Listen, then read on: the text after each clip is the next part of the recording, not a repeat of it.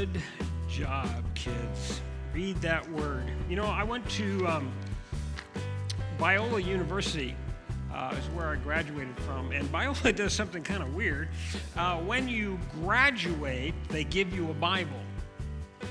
And I always figure you go to the Bible Institute of Los Angeles, they should be giving you a Bible when you start, not when you finish. And it's great to see that we give Bibles to kids at the beginning, not at the end. So, kids, uh, read those books, and you don't have to be just in third grade to read those things. Um, but all of us need to read God's Word, put it in our hearts. Um, I'm going to take a survey this morning.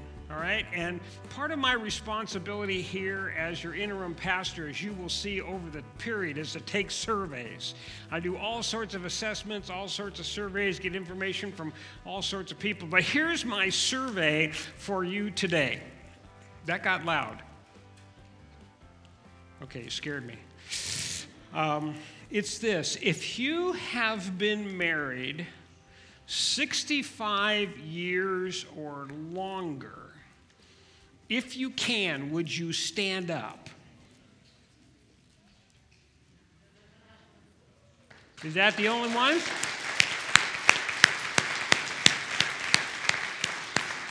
So let me ask, let me ask this question. What's the secret to 65 years of marriage? Oh, well, wait, I got to get closer. I can't hear because I'm going deaf. She's a good companion. Yeah. And, and also, as, as husbands, we remember the two most important words Yes, dear. That'll get us a lot farther. But anyway, congratulations. Thank you for being um, a great example uh, to us. Uh, today, we do want to talk about marriage. It's going to, some of you are going to say, well, that has nothing to do with me. I am too young to be thinking about marriage, just like Zachariah is a little too young to be thinking about dating. Um, it was a good answer that he had. It made his parents feel a whole lot better. Um, but I want to talk about marriage today, what the scriptures have to say about the relationship between a hun- husband and wife. And if you're thinking about marriage, this is a good thing for you to listen to. If you're thinking about what it is to follow Jesus Christ, then this is a good thing for you to listen to, for this is God's Word. I want to uh, talk about the fact that marriage is both a sacred and a scandalous union. Sacred in the fact that God created it. Way back in Genesis chapter 2, verse 24, we read that a man shall leave his father and mother and be united to his wife, and the two shall become one flesh. It's God's design for us that men and women would come together in what we have called holy matrimony, a sacred union. But Christian marriage is also a little bit scandalous. Especially back when the Christian church started in the first century. In the first century, culture um, said that women were to work and maintain the home and the family, but had no say in the care of the family. There were all sorts of rules and regulations for wives and for children and for slaves, and they were all considered of the same position wives placed with children and with slaves. And when it came to the husband, the husband was the one who went out and did a job. But that was about the only rule that was set upon him. Was he was supposed to go out and make a living to hopefully support his family, but his uh, responsibilities kind of uh, stopped there. There were more rules and regulations for the wives, the children, and the slaves than for the husband. But when the Christian church, when people became followers of Jesus Christ, When Christ entered their homes and into their relationships, marriage changed radically. Some would even say in that were outside the walls of the church that it was scandalous that you could relate to one another in such a way as those who were following Jesus. This uh, new way of looking at relationships between a husband and wife, and later on we'll see between children and parents and slaves and masters, was culture changing. And I believe today that what was true in the first century is true today. That Christian marriage must be culture changing. Those who call themselves followers of Jesus and have Jesus as the Lord of their home have a marital relationships that is different than the rest of the world. And so I want us to take some time today to look at God's Word, to see what God's Word says about how we are to live as husband and wife. Now, I want to start in verse 15 of chapter 5. It's important for us to start there because it sets the foundation for the relationship we're going to talk about. Ephesians chapter 5, starting at verse 15. Look carefully then how you walk, not as unwise, but as wise, making the most of the time because the days are evil. Therefore, do not be foolish, but understand what the will of the Lord is. Do not get drunk with wine, for that is debauchery but be filled with the Spirit, addressing one another in psalms and hymns and spiritual songs, singing and making melody to the Lord with your heart, giving thanks always and for everything to God the Father, in the name of the Lord Jesus Christ, submitting to one another out of reverence for Christ. Wives to your husbands as to the Lord. For the husband is head of the wife, even as Christ is head of the church, his body, and is himself its Savior. Now, as the church submits to Christ, so wives should submit in everything to their husbands. Husbands, love your wives as Christ loved the church and gave himself up for her, that he might sanctify her, having cleansed her by the washing of water with the word, so that he might present the church to himself in splendor, without spot or wrinkle or any such thing, that she might be holy and without blemish. In the same way, husbands should love their wives as their own bodies. He who loves his wife loves himself. For no one has hated his own flesh, but nourishes and cherishes it, just as Christ does the church, because we are members of his body.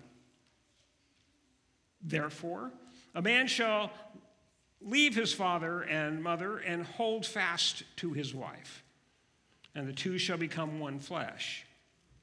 This mystery is profound and I am saying that it refers to Christ and the church.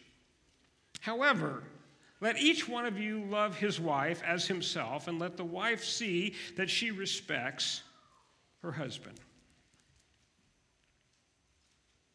There are some things that in our culture, this scripture seems to um, not so much stand against, but causes us to be troubled this idea of submitting to another person. Now, it's true for wives and it's true for husbands that we are to submit. Verse 21 uh, starts this passage by saying that we are to submit to one another. Submit to one another. That is saying that we look out for the other person more than we look out for ourselves.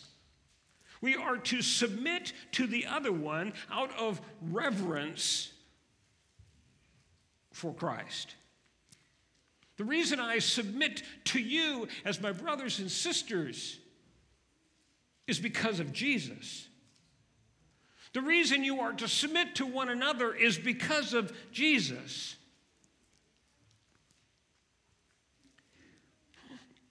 Paul goes on and says,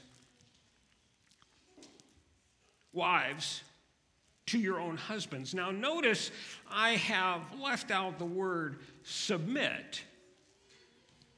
That's because in our best manuscripts of the New Testament, that word submit is not there. The verb for that phrase comes out of verse 21.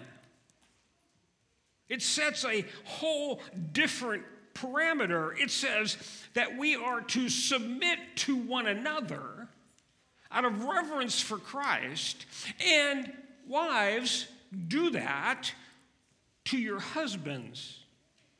But as to the Lord, it's echoing what was just said in verse 21. For the husband is head of the wife, even as Christ is head of the church, his body, and is himself its Savior.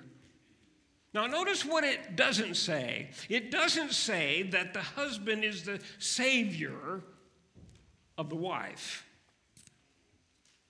It's talking about Jesus. Our relationship with one another, we will see over and over in this passage, is finds its foundation in the person of Jesus Christ and the work that Jesus has done. Jesus must be the center of our marriages, the foundation of our marriages. Otherwise, what the scriptures tell us to do will be uh, near impossible for us.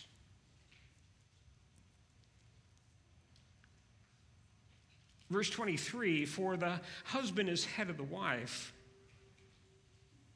It doesn't mean that he is the single ruler of her. It doesn't say that. In fact, it doesn't even give prescription, it gives more description. It doesn't say he shall become head of the wife. It is stating a fact that the husband is head. It's the way that God had started things after the fall. Please note that. That the husband is put over the wife after sin entered the world.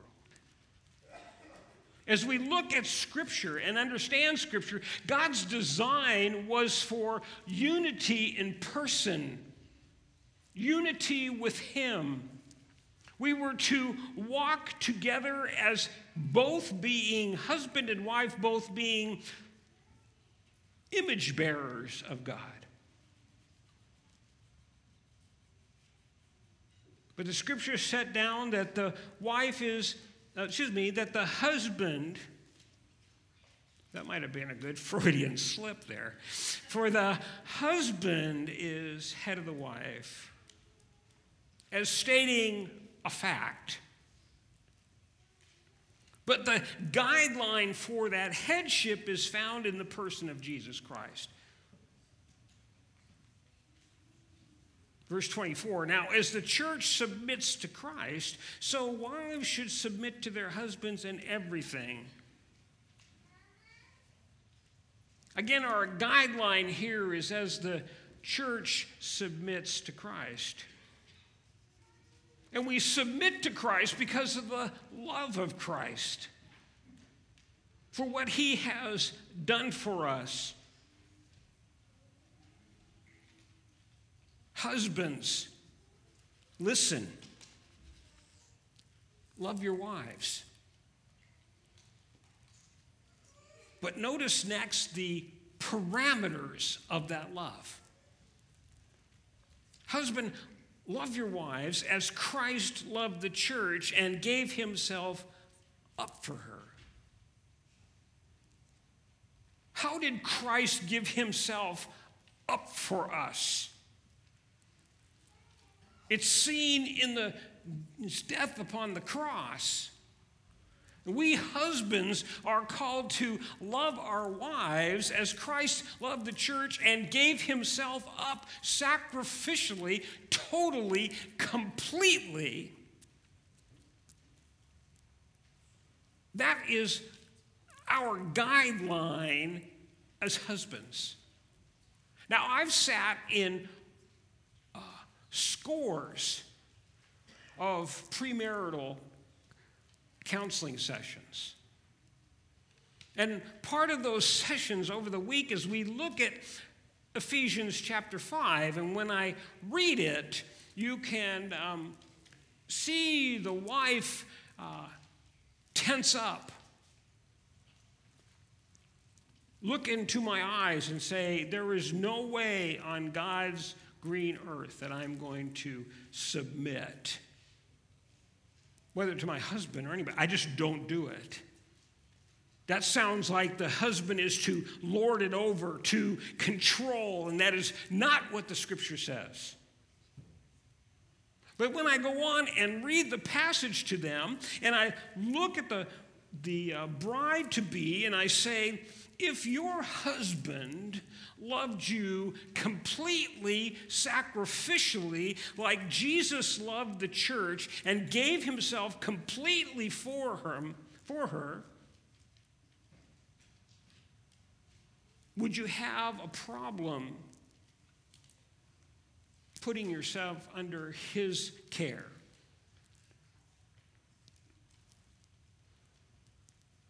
And almost every one of those ladies said no, I would not have problems. If I was loved the way that Jesus loves me, as I submit to Christ because of his great love, I would willingly submit to my husband. So, husbands, the weight of importance here is not upon the wife, but upon you, upon me. We are to be uh, the personification, that may not be the right word, but I think you'll get it the personification of Jesus in our marital relationship. Jesus died for the church in, in all ways. Let me talk a little bit about dying. Most of us, as husbands, if someone came into our home with a pistol drawn and pointed it at our wives, we would without thought, place ourselves between that pistol and our wives. We would take the bullet without thought because we love our wives and we would give our lives for them.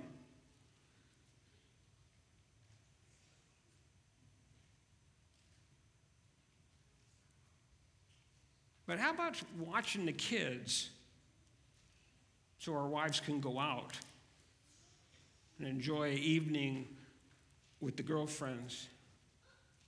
What about taking the garbage out? What about making sure that your clothes get from you to the clothes basket? Am I starting to meddle?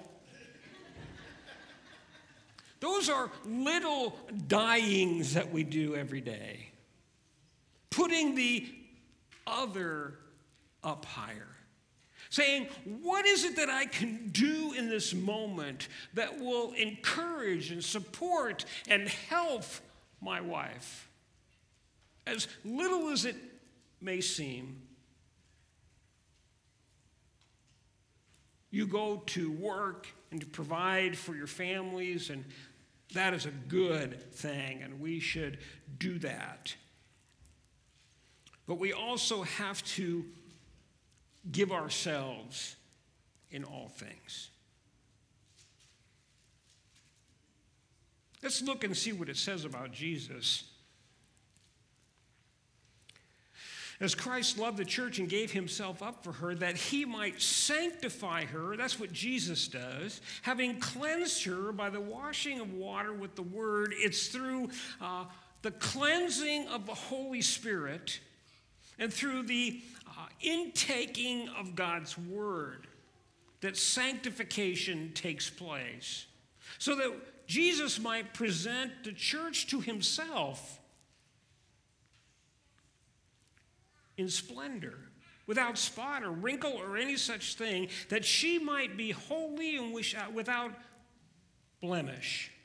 This is what Jesus does for us. He works in our lives to present the church, the bride of Christ, in fact, the Old Testament in places like Isaiah and in the New, place, New Testament in places like Revelation, the church, the followers of God, in the Old Testament, the Jews, in the New Testament, the church, is called the bride of Christ. That God is our husband. And we need to be holy before him. Jesus says, I wash you, I cleanse you, I present you in splendor without spot or wrinkle or any such thing, that we might be holy as the church and without blemish. This is what Jesus does for us. He desires to make us holy and without blemish. Verse 28. In the same way, looking back, husbands should love their wives as their own bodies.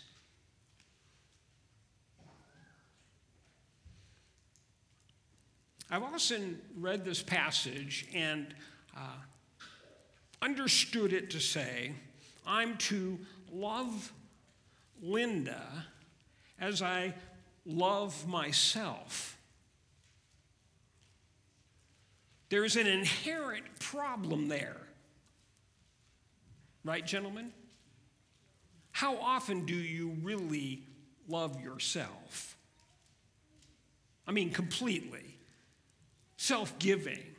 I don't know about you, but I look in the mirror and I see myself not quite measuring up to the things that God has for me.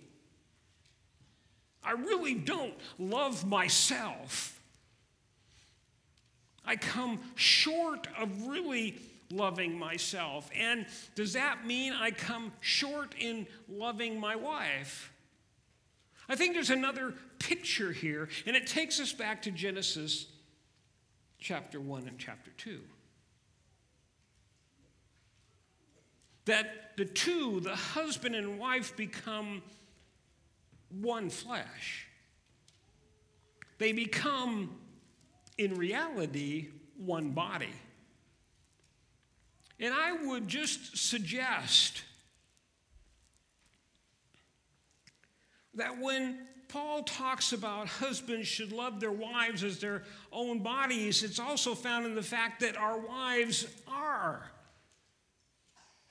part of our body. We love them because we are part of them. He who loves his wife loves himself.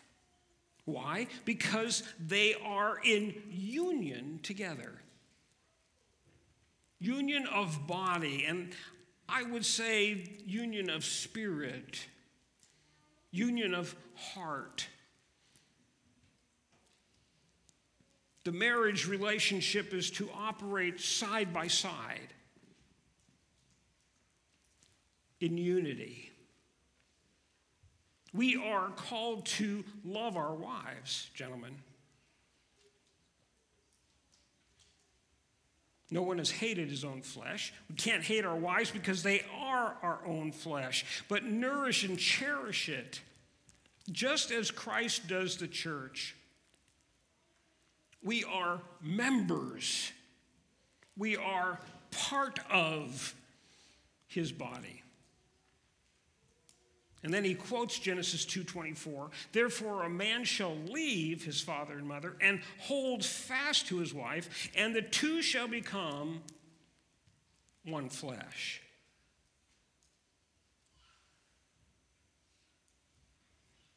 I have found in my own relationship with Linda that I am so much more what I should be because I am married to her. As it's been said in other places, she completes me. And I think that to be true.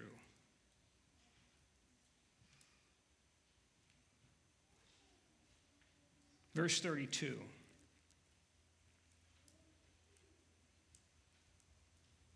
What Paul has been saying, he sums up. This mystery is profound.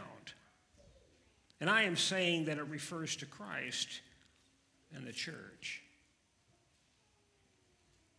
Here is the mystery. A mystery in the New Testament is that which is revealed. It's not which that which is hidden, but that which is revealed. And what is revealed here is this profound idea that our marriages represent the marriage of Christ to his church. Let me put it this way when people look at your relationship as husband and wife, they should better understand the love that Jesus has for his church and the love that the church has for its Savior. We have just raised the bar of the sanctity, of the sacredness of marriage. As we've said before, it's not about you, it's about God. Your relationship, your marriage to each other is not about you, it is about God. I am to love my wife so that the world better understands God's love. My wife is to love me so the world better understands God's love. We are a living object lesson to the world about what the relationship between God and his children are, between what Christ and his church is.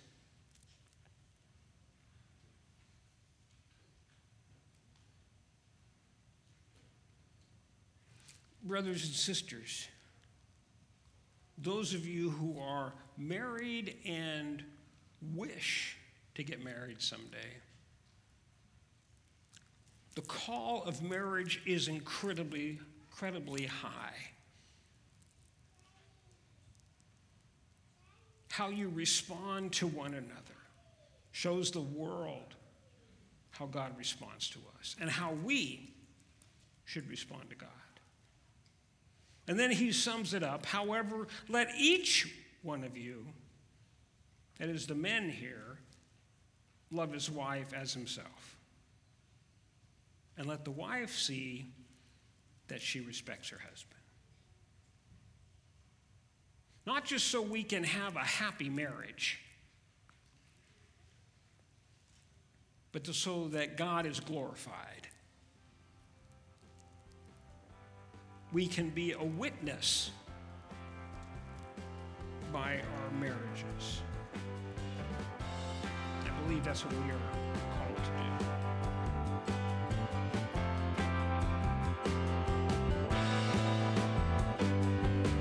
We hope you've enjoyed today's message.